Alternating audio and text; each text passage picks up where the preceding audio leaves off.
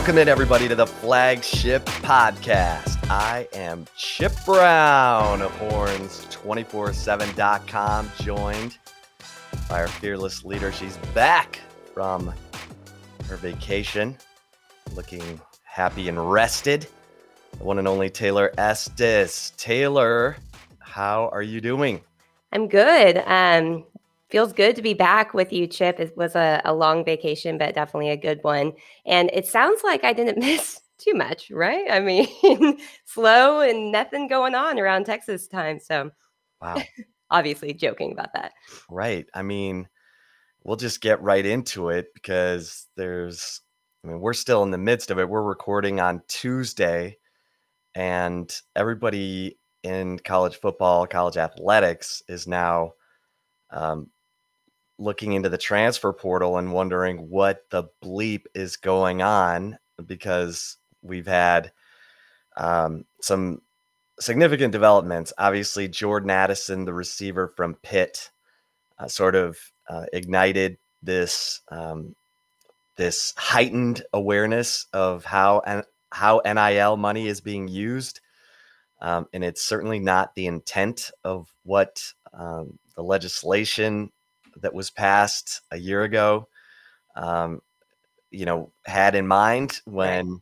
suddenly schools or their collectives and look, the coaching staff of that school has to be in on it to some degree because a collective at USC is not just going to reach out to Jordan Addison at Pitt, the Biletnikoff award winning receiver, and say, Hey, how about you come to USC? We'll pay you X amount of dollars without Lincoln Riley knowing what's yeah. going on. And so we've got this this free agency that's happening and it's impacted Texas.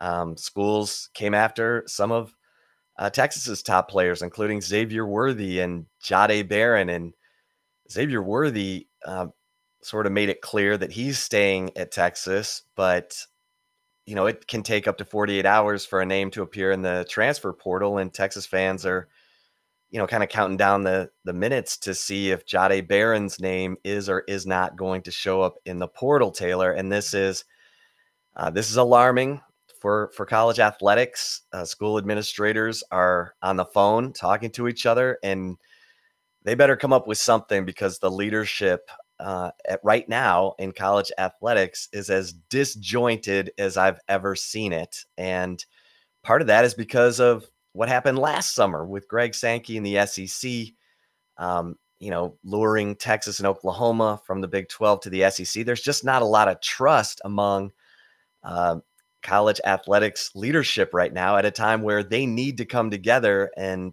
try to figure out what to do about NIL. Yeah, and the NCAA remains just basically sitting on its hands watching this all go down and it's it what is a, alarming to me chip is the whole tampering aspect. I mean that's something that the ncaa can control and i know that they do not want to touch anything when it in regards to nil i mean obviously you know the the proposition for nil happened what like two or three years ago almost now and it took until the 11th hour of the deadline for the ncaa to be like okay well we'll do this and still like give no guidelines. You know their their fear of being sued is one thing but they can control tampering and you're seeing that all over college athletics because you're right. I mean let's be honest there's no way that a collective at usc just led the charge in getting the Biletnikoff to enter, but the Biletnikoff Award winner, excuse me, to enter the transfer portal and transferred USC without Lincoln Riley saying, "Hey, go get that guy for us and tell him we'll pay him three million dollars." And that's tampering 101. And I think it's it's should be alarming for all college, uh, all of college athletics, honestly. But the one thing is kind of like what is the NCAA doing? Just cashing checks is basically what they're doing. And if if the coaches and the administrators at these universities really want to put their foot down, it's time to break away from the NCAA, in my opinion, especially from the college football um, perspective of it. Yeah, I mean, you look at Mark Emmert, who's now announced that he's leaving. Um, as he did president. some wonders, right? yeah, I mean, and the fact that he's staying until 2023, this is this doesn't help because Mark Emmert, and to be clear, the NCAA is all of the you know, Division One schools made up into one group, and we've had the the Power Five basically uh, get their own allowances from the the NCAA uh, Division One Council, but you're still not getting clear leadership across the board because you've got commissioners of each conference who look out for the best interests of their member schools, not necessarily what's in the best interest of the other Power Five schools. But now this is affecting all the Power Five schools. And and so you've got athletic directors talking to each other. You've got uh, athletic directors talking to their conference commissioner in the big 12 you've got bob bowlesby uh, stepping down um, so it's the the leadership in college athletics is in flux at a time where everybody sees that there's no one guarding the cookie jar and everybody's going for the cookie jar and look, these collectives are out raising money. Texas's Clark Field Collective, I've written about in the Insider. They have a goal of 125 million dollars, and they've raised, you know, between 20 and 40 million dollars already. But they're trying to do things, you know, like the Pancake Factory and the Clark Field Collective and Horns with Heart are working together and they're trying to come up with ways that student athletes earn money while doing something good. Right. Whether it's charitable work or whatever. When it elevates to just plain, hey, come here and we'll give you $3 million in NIL money, it's free agency. Yeah, it's pay and for play. It's pay it's for pay for play. And that's always been against the rules. And you're right. The NCAA has been scared to death to touch regulating NIL because they don't want an antitrust lawsuit. And now the fear of that antitrust lawsuit has led to this. Mm-hmm. And this should get the presidents going. This should get uh, the presidents on the phone with their conference commissioners and other presidents. The Power Five has to work together. I've said this for, you know, almost 10 years that we have the most disjointed system with each conference negotiating their media rights and trying to get over on the other conference, stealing schools from other conferences. the top schools in the Power Five have got to work together like the NFL. And we're getting closer to this, but I don't know that we have the right people in place uh, to bring those schools together right now. And you know, everyone thought it might be Greg Sankey who would be the college football commissioner. Now he's seen as, you know, duplicitous because he was looking right in the face of the other conference commissioners, knowing that he was going to try and bring Texas and Oklahoma into the SEC. So no one trusts him. And then you saw this alliance formed between the Pac 12, the ACC, and the Big Ten. Now we're going to have an expanded college football playoff pushed to at least 2026 when it looked like there might be a chance it could happen before 2025. And that's because of the lack of trust going on between the highest leadership in college athletics, especially yeah. college football, which pays all the bills for most athletic departments. And and so, you know, this is a this is a a crossroad for for college athletics and we'll see what all these phone calls right now uh you know will produce i don't know that we can get uh you know legislation through before the 22 23 school year. It might be until January or, God forbid, later, because you just don't want another recruiting cycle uh, to go through with this this quasi free agency.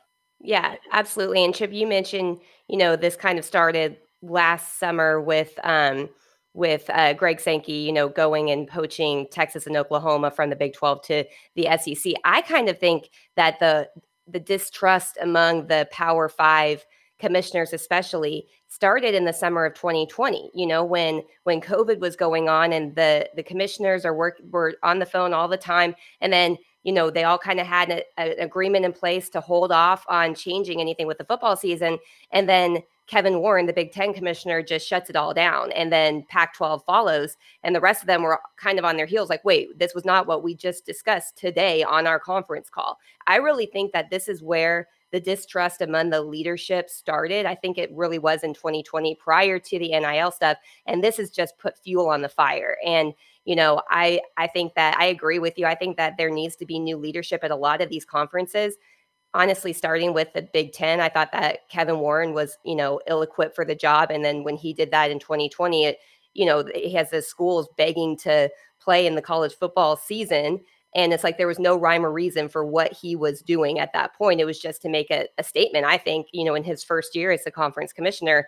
And, you know, he's not the only one. And, you know, now the Big 12 is on the lookout for a new commissioner as well, with Bob Bowlesby announcing his intentions to step down. So there's just a lot of changes that are coming, regardless if you want it or not. And I think that there needs to be more changes at the top of these leaders because if this is the way that the Power Five, especially, is running, then this is you know we've been joking that the you know the transfer portal was the wild wild west then nil is the wild wild wild wild wild west basically. This is basically just throwing your arms up and being like let's just watch this burn to the ground. And that's how i feel that these conference commissioners are really maybe not intentionally you know doing it but this their lack of actions and their lack of control and their lack of you know consistency and working together is leading to that and that's not good for anybody in, involved from you know schools to student athletes to fans to anyone. That's just really not the ideal situation and i think it needs to stop sooner. I mean stop the you know stop the the burn like you know control the burn here and right now it's just igniting this is this is alarming i think for all of college athletics especially college football. Well and for football coaches you you you can have players go into the portal without ever talking to the coach. They can go straight to the compliance office and say, I'd like to fill out the paperwork to go into the transfer portal. And and then that's how the whole process gets started. And unless the coach has a good relationship with the compliance office or you know the right hand and left hand are are communicating, um, you can have players uh, go around the coach to, um, you know, get into the portal and possibly entertain an NIL offer from another school. This is making it, um, you know, and look, current players, we've talked about the disparity in NIL within a locker room. You've got current players who may not have NIL deals, and they're hearing about transfers coming in who are getting NIL money who haven't done nearly what they've done on the field. And so they're saying, well, where's my NIL money? And the only way you get an NIL money, Taylor, it's like uh, it's how you get a raise at your job is when someone else wants you. Yeah. We'll get to, you know, Bo Davis and and him becoming the fourth million dollar assistant at Texas here in a minute. But you you get um, you know you get a raise when someone else wants you. And and that's what is frightening about this whole situation because you've got schools that are just going to go try and poach uh, players off of other rosters.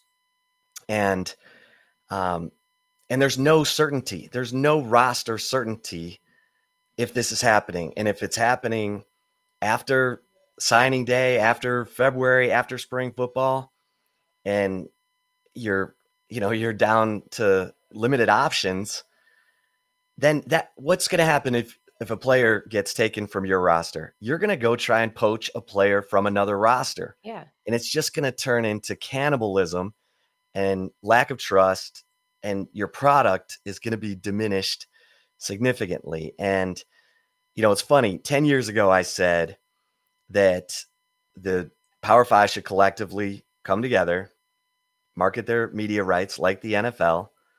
You'd have to lobby Congress to maintain the tax exempt status for athletic departments, but that the schools should go ahead and provide a NIL stipend for all student athletes of 5000 a semester.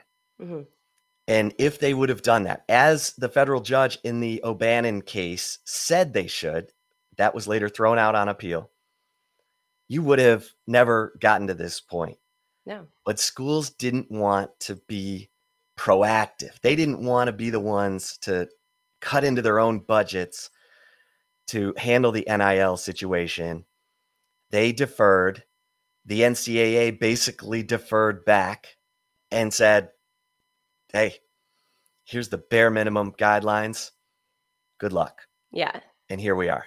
Mm-hmm. And I think one thing that people aren't going to, you know, aren't really talking about right now because it's all about focus on the student athletes is I think you're going to see a lot of good college football coaches bolt for the NFL if they get an opportunity to because they don't want to deal with this. I mean, you already have to re-recruit, you know, your your team, your your room, your position, whatever it is, um, with the transfer portal. And now it's like, I mean, it is just no holds bar right now. And I think that you're going if this doesn't, you know, maintain gets under control in any way, shape, or form, you're going to see some very, very talented coaches, head coaches, assistant coaches, you name it, down to personnel people just leave and go for other opportunities, even if they have to take a pay cut. Because a lot of these college coaches, assistant coaches especially, get paid more um, than they would at with an NFL roster. And I really do think that you're going to see some quality coaches, you know, be willing to take that pay cut so that they don't have to deal with this because this is a headache in itself. I mean, recruiting in it on its own. I mean, these coaches are recruiting every single day.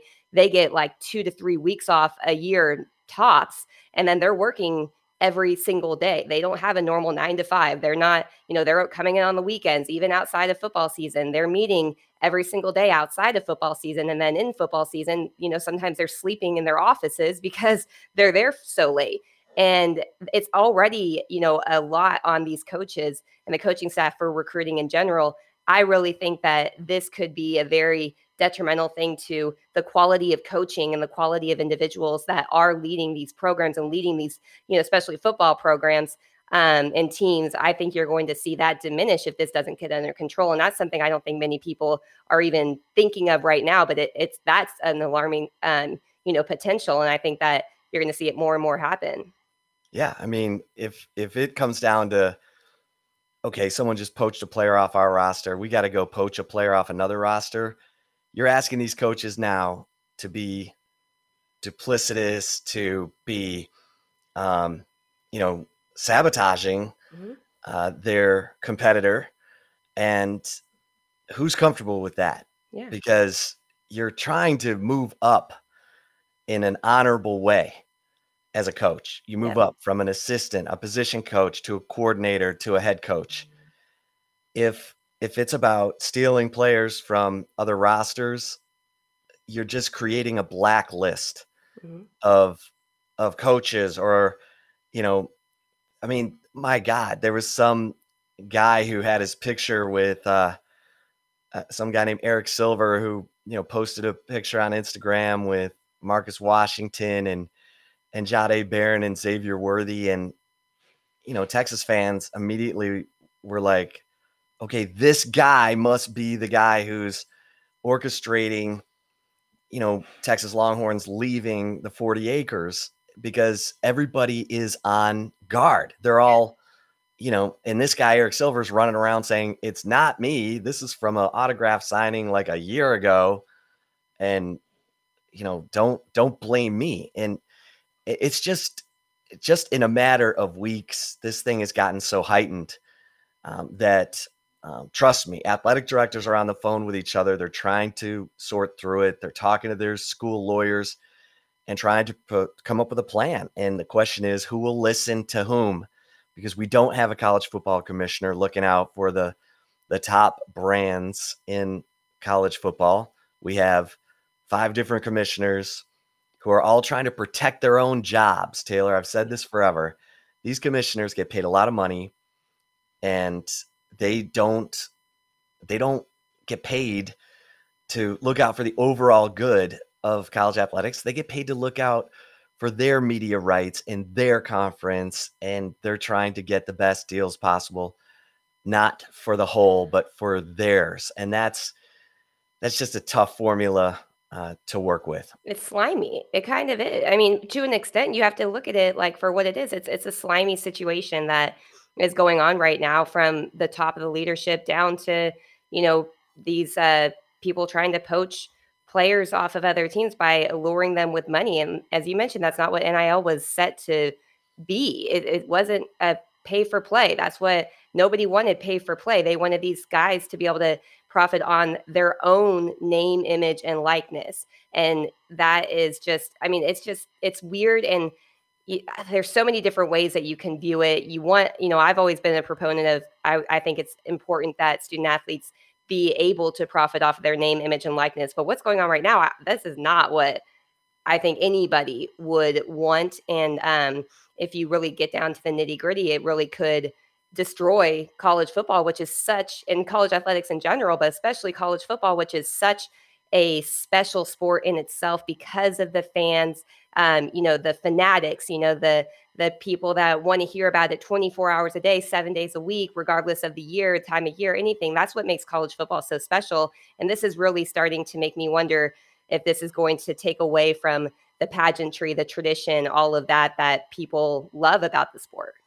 Yeah, if they don't get it under control and get some some sanity into these guidelines, then uh, you're going to have lawsuits. You're going to have one school suing the, you know, suing the other, and um, it's it's to. Those are the headlines you're going to be reading, and instead of hey, these two schools are scheduling each other in the non-conference. Hey, these two schools are meeting in court today mm-hmm. uh, to determine if they if if school A was tampering to get a player from school B, and um, that's not where this needs to go. So, um, Taylor, speaking of players in the transfer portal, Texas has um, had. Uh, since Steve Sarkisian met with players following the spring to to let them know kind of where their standing is on the team, uh, Texas has had one, two, three, four, five, six players, uh, seven actually now with Marcus Washington um, enter the transfer port- portal. David Abiara, Myron Warren, Jaden Hullaby, Jordan Thomas, Dajon Harrison, and Kelvontay Dixon. And, and so you've got um, now 20 Longhorns who've entered the transfer portal since last year or since late last year. And that is uh, when you combine the 15 uh, players who left because uh, they were out of eligibility or were graduating or going to the NFL. That's 35 players who've left the roster since late last year, Taylor. That is a roster turnover of 41% uh, from the 85 scholarship uh, roster. from the 2021 season. That is astounding. It uh, is. Technically, it's 36 with Marcus Washington's name appearing today, too. Okay. Which makes 36. it even more. Yeah. Just yeah. to add more, you know, let's make it accurate to it's crazy. It's wild. I mean, absolutely. It's crazy. And and Steve Sarkisian wanted this. I mean, he basically said in December, um, we could have 33 new faces. And Texas signed 28 freshmen. They've signed five transfers. Uh, but now it looks like it could go even higher 36, as you mentioned. And and this is what Steve Sarkisian wants. He wants to build the roster in in his image. He wants to get the numbers where he wants them. He didn't like how many receivers were on the team last year and how few offensive linemen there were. So he's brought in eight offensive linemen, and uh, receivers are leaving like uh, by the minute. So. Everyone's wondering, oh my gosh, are we going to have any depth at receiver? Well, Steve Sarkisian doesn't play many receivers. He plays the guys who are the most productive. And barring injury, he'd probably leave the same three or four guys out there all year, which is kind of what he did last year. And Marcus Washington was one of those guys who got in uh, because you know the injury to Jordan Whittington, the Josh Moore quitting the team, you know, just after midseason, and uh, and so now you've got you know Xavier Worthy, Jordan Whittington, uh, Isaiah Neyor, and you got Agiye Hall coming in from Alabama. And then you're waiting to see how Troy Omeire, Brenen Thompson, Savion Red, how these guys, along with um, you know, Casey Cain, Jaden Alexis, how they develop. But this is going to be fascinating because um, it's a complete rebuild. There's no two ways about it. Yeah, and this is a rebuild that obviously is going to be taking longer than um, you know one calendar year. I mean, we're into what May of 2022. Steve Sarkisian was hired January of 2021. Um, you know, th- this is going to continue. And I think the other thing too with the receivers, I think you kind of got to look at what they're going to do with Jahleel Billingsley as well, because I think you know he could kind of fit either the tight end, pass catching tight end, or a receiver um, type of role. But this is, you know, the the receiver group. You know, when you think about the depth, I think a lot of the questions that Texas fans are having right now is probably stemming from the Tom Herman era because Tom Herman's always rotated receivers almost to the point where you're like, what the hell are you doing? like, leave these guys on the field, let them get into a rhythm, let them, you know, uh, read the defenses like after just more than one freaking rep, you know, out there. And so um, it's a, it's a different philosophy. I think it should be a welcome one because I remember, you know, we if you read a Horns 24 7 message board or read the game thread during games during the Tom Herman era, people were like, why are they taking these guys off the field? Let them like stay on. So I think, you know, I, I think that a lot of the fear probably comes from that. But at the same time, it's like, well, you guys really wanted consistency, and that's what you know Steve Sarkisian is trying to do. And you know, this is uh it's going to be interesting. It's it's I would say the one thing you're you're kind of betting on a lot, Chip, if you are betting on Jordan Whittington to be on the field because, you know, you hope for his sake. I hope for his sake that he has a full healthy season, but he has yet to have that since he enrolled at Texas as an early enrollee as part of that 2019 signing class. So, you know, that I would say that's the one where you're like, oh, you better have at least one quality backup option that could come in just because of what history has shown from him. You hope that doesn't, you know, happen and that's not the case, but still, I mean, that I would say that would be the one that would be a depth concern for me. What what are your thoughts on it? Yeah, and Jordan Whittington saying now he's added 2 hours of conditioning each day to keep his body in shape um, from you know yoga to hydrotherapy hot cold tubs all that stuff to you know really make sure that he's he's doing everything he can to take care of his body and and stay healthy and stay on the field. Now he broke his collarbone against Oklahoma last year, and and that obviously is a different kind of injury. But um, yeah, it's look, guys get injured, and and so uh, we know that that receiver position is absolutely critical. Uh, it's interesting I've I've heard you know Marcus Washington is a guy who actually got some attaboys from Steve Sarkisian uh, coming out of spring during spring, coming out of spring, um, and I'm hearing keep an eye on Marcus Washington to Nebraska, where he might be reunited with his you know former quarterback Casey Thompson. And Marcus Washington was a good special teams player. He blocked a punt against Kansas last year. He was a good blocker as a receiver, but Taylor as a pass catcher you didn't know what you were going to get. I mean, I pointed this out in the morning brew today. Even in one of his best games, he caught seven passes for 70 yards against Baylor. He dropped two contested catches late in, in the fourth quarter in Baylor territory that could have changed that game. So you just never knew what you were going to get from Marcus Washington from a pass catching standpoint. And that you know, as a guy who's going into his senior year, his fourth year, that that you just that's like way it takes too long. That's taking way too long to yeah. to get uh, to where coaches can can trust what you do He's a, a pass catcher. Chocolates. You never know what you're going to get, right? right. And, and so, you know, people are like, "Are you alarmed? Are you alarmed?" And I'm looking at the list of guys who've gone into the portal, and and you know, you've got you know, Jared Wiley, you know, the guy who probably I liked the most is Terrence Cooks, mm-hmm.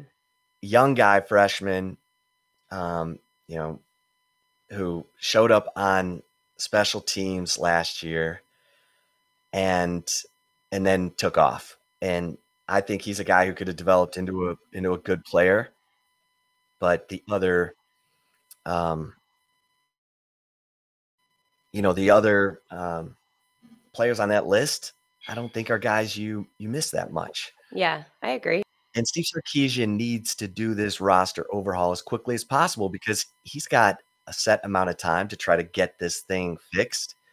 He's going to try and purge as many players as he can to get as many players in who you know can help him get this thing turned as possible and there are still no assurances. So i get what steve sarkisian's doing i don't blame him. Oh i don't blame him at all. I mean as you mentioned i mean he's on the clock you know what i mean? I mean we haven't seen the, the last two head coaches at texas you know were gone before year five charlie year three. I mean this is um i guess Tom Herman would have been after year four. You know, I mean, this is you. We haven't seen a coach at Texas fulfill its, his contract. You know, and I don't even know how. I mean, I guess since Mack Brown's previous contract before he got fired, because he got fired with still years left. Um, you know, in 2013, but when you're at a place like that, that there's the one consistency has been coaching turnover. You have to do it quick, and I, I think Steve Sarkisian is a smart enough guy to know that when he took this job, that he had a, a limited time and a and a shorter leash. I, I think honestly, Tom Herman thought that he was going to be, you know, able to extend it for as long as he wanted because they just fired, you know, they fired a legend coach and then they fired another coach three years after hiring him. And then he, you know, I think that was his mindset when he came in that he's got this, he's fine.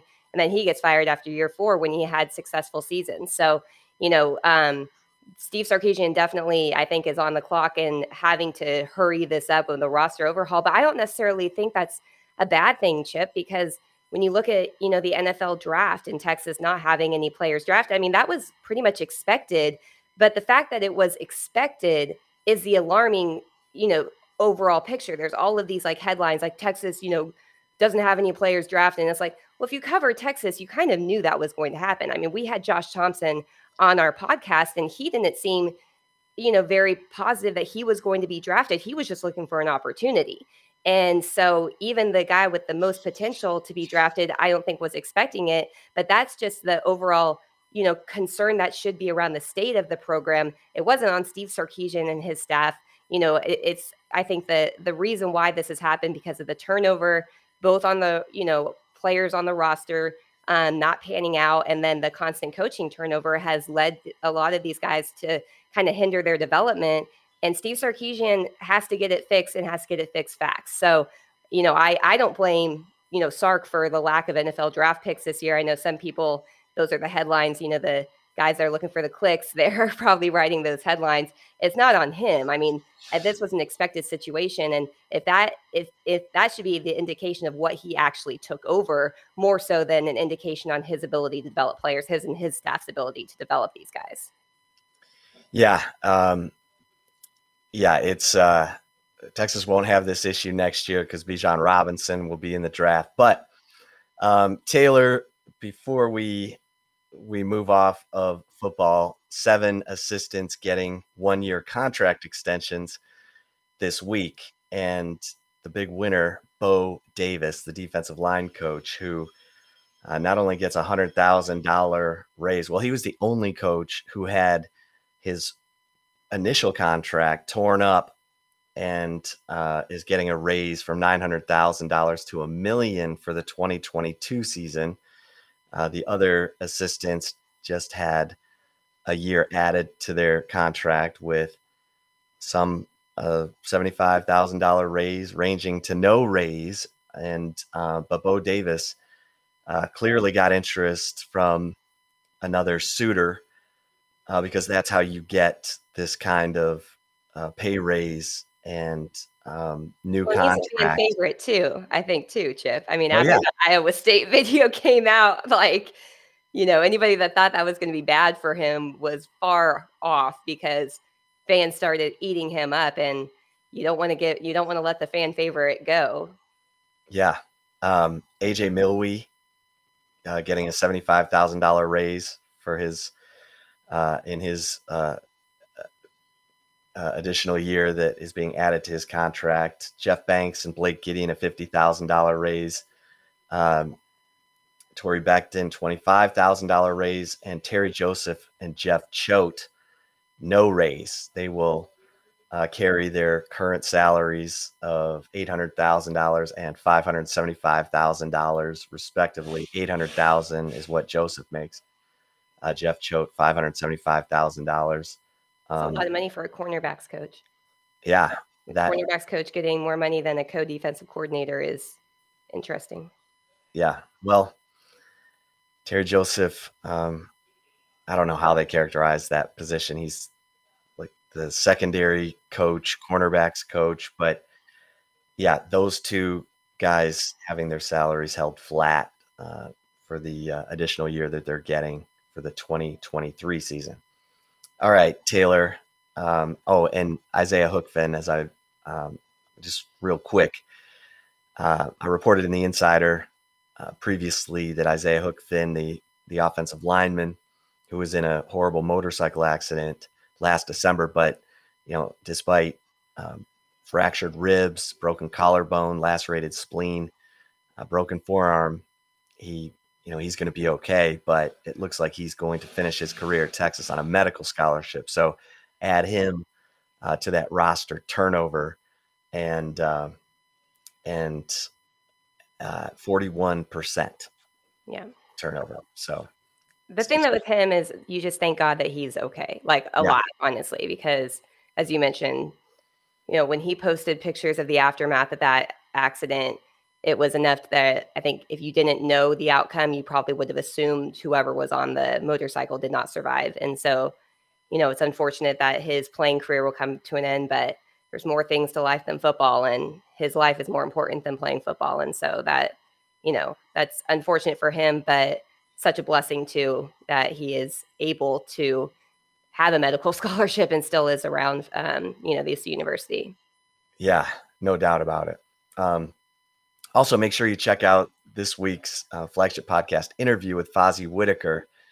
Fozzy Whittaker, you know, speaking of no Longhorns getting drafted, Fozzy Whittaker not only um, didn't get drafted, he suffered a torn ACL late in his senior season, had to rehab, come all the way back, and then fight his way uh, to get an opportunity in the NFL and turned it into a, uh, a, a good NFL career. He's getting an NFL pension, and and then he and I go through each position, and we we talk about the confidence level of each position on a scale of one to ten. Check it out. It's I think it's really interesting. I think Fozzy had really interesting things to say.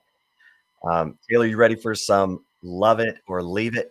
I am, Chip. Before we get to love it or leave it, we're going to take a very quick break, but stick around because football talk never ends here on the flagship podcast. And we may even throw in some baseball conversation and love it or leave it. So stay tuned. We will be right back. Chip, you ready for love it or leave it? Let's do it. All righty. My first one for you is love it or leave it something will be done about NIL in terms of guidelines by the start of the 2022 2023 school year? I, think, you know, I, I'm afraid um, I'm going to have to leave this. I hope and that it ends up being the case. I just don't see how the leadership is going to come together uh, in a uniform way uh, to have something um, you know, collective. But I do think there is urgency among all schools. You know, the the Pac-12, if let's say this is going to be the precedent case, right? Everyone's going to look back and point to Jordan Addison if he leaves Pitt and goes to USC for allegedly, you know, seven figures, then this is going to be the the tipping point case in NIL becoming uh, quasi free agency, that will spur action. The question is how how quickly can everyone come to an agreement on this because everyone's afraid of the antitrust uh, situation, but we are at good of the game status here. And if you don't take action, there's not going to be uh, a college football that we recognize for these student athletes to enjoy the ability to earn money on their name, image, and likeness because we're not going to recognize college football. So I'm afraid I'm going to have to leave it, Taylor. I hope I'm wrong. How about you? Yeah, um, I agree. I hope I'm wrong, but I'm I'm going to leave it. I think you know, um, with everything that you said, I totally agree with that. It's almost like this is turning into the Hunger Games a little bit. you know, it's like you got to take out whoever just to you know save yourself and that is not what I don't think anybody sees as a positive, you know, outlook of the future of college football. And so while I think that there needs to be some guidelines in place, it's hard for me to put any trust right now um, into the the the powers that be that are in charge of making those guidelines come to fruition. And so, you know, I think I think it will ultimately. I, you you would hope it will ultimately happen, but with how you know, kind of, I don't want to say like, um, trying to think the right word to say at at odds, I guess you could say that a lot of these these uh, conference commissioners and and um, leaders at some of the top Power Five schools out there, um, there's just really no reason to have uh, faith that it's going to happen ASAP. I think that it's going to happen later, but I don't think it's going to happen sooner. And I hope I'm wrong. So I have to agree with you and say I'm going to leave that too. Okay. All right. Love it. Or leave it. Continue. That's what yeah. I. All right. Love my second one. Two. What was okay? Love it or leave it. Texas having 41% of its roster, 36 players, and 21 via the portal turn over from the 2021 season to the 2022 season is a good thing. Yeah, I'm going to love this. Um, as drastic as it sounds and you know the idea of a kid getting a scholarship and and being able to graduate from that school even if he's not a productive producer on the field i think those days are gone taylor. I mean it's um it's big business and and steve sarkisian is paying for the recruiting mistakes of his predecessors by um, encouraging the guys who are not going to be getting on the field to maybe look elsewhere uh, if they really want to play college football and and that's what we're seeing. So um, from a big business standpoint i get it. And from steve sarkisian we just kind of talked about it having you know two three years with the patience or lack of patience that um, you know school leaders seem to have a lot of times because of pressure from their money donating fan base or their top alums, their top boosters. Um, at some point, you got to plant your flag and stick with a guy like Texas did with Mack Brown, who didn't win his first conference title until year eight. Um, and it also was the year he won the national championship in 2005. But it's you know, it it is a good thing right now for for Steve Sarkisian to be able to have a chance to rebuild this roster the way he wants it and then be judged based on that roster. So I'm going to I'm going to love this Taylor. How about you? Yeah, I'm I'm going to love it too. I think, you know, um you've got to look at the the facts of it and I think that Chris Del Conte, obviously, has gotten more, um, you know, attrition since then. But Chris Del Conte coming out with his statement, fall, you know, during the football season in 2021, during Steve Sarkisian's first year, and pointing out how much roster attrition has impacted the first year of the Steve Sarkisian era at Texas. That shouldn't that shouldn't just be you know brushed under the rug. That that was you know a very um, intentional type of um, statement you know because he, he, it's the facts and that's the thing is a lot of times when things are going crazy and going haywire fans don't want to look at the facts they just want to blame the person who is leading the team at the current time. And you have to look at everything that has led to you know what happened in year one for steve sarkisian and clearly the the thing that texas lacked the most of was talent. Let's just be honest they lacked a, a lot of talent um, because of roster attrition in, in some of the top signing classes, like the 2018 and 2019 signing classes that finished number three in the country um, in 24 7 sports composite. A lot of the players there were not on the roster and should have still been on the roster in 2021. So, you know, obviously there was a lack of talent on that roster. Steve Sarkisian and his staff need to rebuild it and do it in a quick way um, because we've seen so many coaches, um, both head coaches and assistant coaches, get you know shown the door, shown the exit at Texas very quickly um, in the recent decades. So yeah, I think that um, this is actually a good thing because this is going to give everybody an opportunity to truly um, make their you know statement or judgment or whatever you want to call it on Steve Sarkisian as a head coach because this is you know his first head coaching stop since um, his time at USC. So he's still kind of young in his head coaching career. And I think it's unfair to judge him off of his first season just because of everything that, you know, Chris Conte put in that letter out to Longhorn Nation and basically standing by his guy. Um, you know, I think that this is a good thing. I think it's good for coaches to get their opportunity to bring their own guys in. And Steve Sarkisian obviously sees that this is an important and something you know, important situation is something that needs to be done fast. And I think that's a positive thing um, for the future of Texas. You know, we'll see if it plays out, you know, it's kind of TBD right now if this uh, actually does work out. But I think it, it's a good thing that Steve Sarkisian is making an effort to bring in his own guys. So I'm gonna I'm gonna love it too. Yeah. Um, all right, Taylor. Here comes uh, love it or leave it number three. All right, we're gonna shift gears here and talk a little bit about Texas baseball. Love it or leave it. Texas baseball started the season at number one with visions of Omaha. Now the Longhorns are just hoping to make the postseason. Love it or leave it.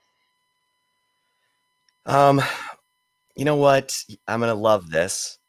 And as long as Texas just makes the postseason, they have a chance to kind of rekindle the magic that they showed at the beginning of the year. I'm just mystified from sort of week to week what we're going to expect from this Texas pitching staff. And that's what's so frustrating, Taylor. In a year where Texas has shattered the team record for home runs in a season, um, they're at 86. The previous record was 81, set by the 2010 team.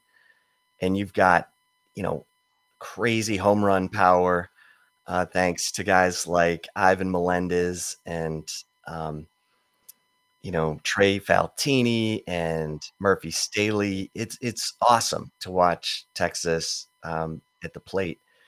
But what we saw last Sunday with Texas up seven to nothing after Lucas Gordon um, pitches for six innings, 11 strikeouts. He leaves the game um, with a 7 0 lead and then Texas gives up 10 runs on four hits in the in the seventh inning and loses 10 to 8 against Oklahoma State in what essentially was a series for first place in the Big 12 was just um, you know potentially debilitating. I don't think this team will will you know just go into a shell. I think they'll rally. I, and they need to. They're going to West Virginia this weekend. West Virginia is a much better team than they've been. Um, it's a tough road series across the country, and and Texas has got to put it together uh, from a pitching standpoint. I mean, their starting pitching isn't what it was at the beginning of the year. Um, obviously, Tanner Witt got hurt, uh, but you're starting to see some productive outings from Lucas Gordon, maybe even more productive than what we've seen from you know Pete Hansen and Tristan Stevens the last couple starts. It's just confounding, but I'm going to love that, Taylor. How about you?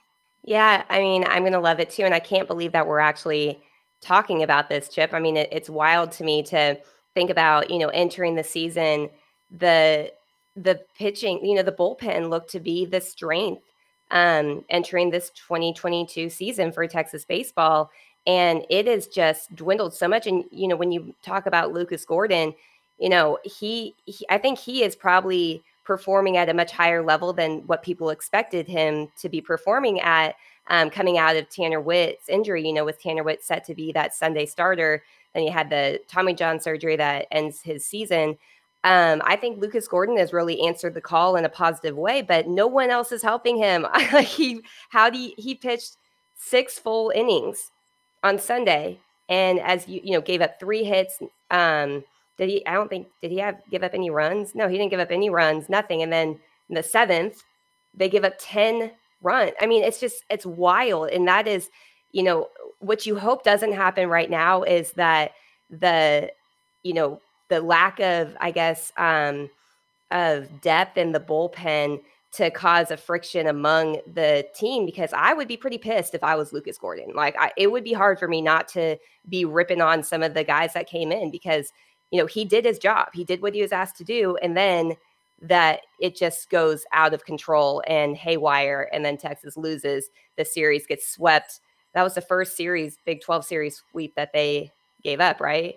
Yep. At least yeah, I mean they lost some series but that was first time they were swept. I mean this is not the time that you want to see that happen, um, especially as you mentioned with the you know kind of fighting for the Big 12 champion that series, and now Texas goes from um, I, I forget what their ranking was going into Oklahoma State series, but now they're unranked in the major college baseball polls. I mean that is not what you want to see. So I think at this point, watching the the way this is going, I think you have to just hope that Texas makes the postseason. So I'm going to agree with you and love that. Yeah, I mean, um, we know Pete Hansen can can get it done. We know Tristan Stevens can get it done. He led the Big 12 in wins last year with 11. Um, but as we've talked about for most of the season, unfortunately, his power sinker ball isn't, you know, isn't uh, sinking uh, in, you know, pitching to contact and and then the bullpen, we thought Travis Sthele might be a, a solid guy, you know, Luke Harrison. You've had different guys step up, but they've all struggled as well. And that's where it gets really tricky for David Pierce. So um, just make the postseason and and see what you can do once you get that new life in the postseason. Um, okay, a ton of stuff going on, and make sure you check out this week's Insider. That's all I'm going to say. And make sure that you check out the interview podcast that we dropped on Monday with Fozzy Whittaker, one of the great stories in recent Texas football history. And thanks to everybody for listening to the flagship podcast today for Taylor Estes. I am Chip Brown. We'll see you over at horns247.com. And until next time, stay safe and keep the faith.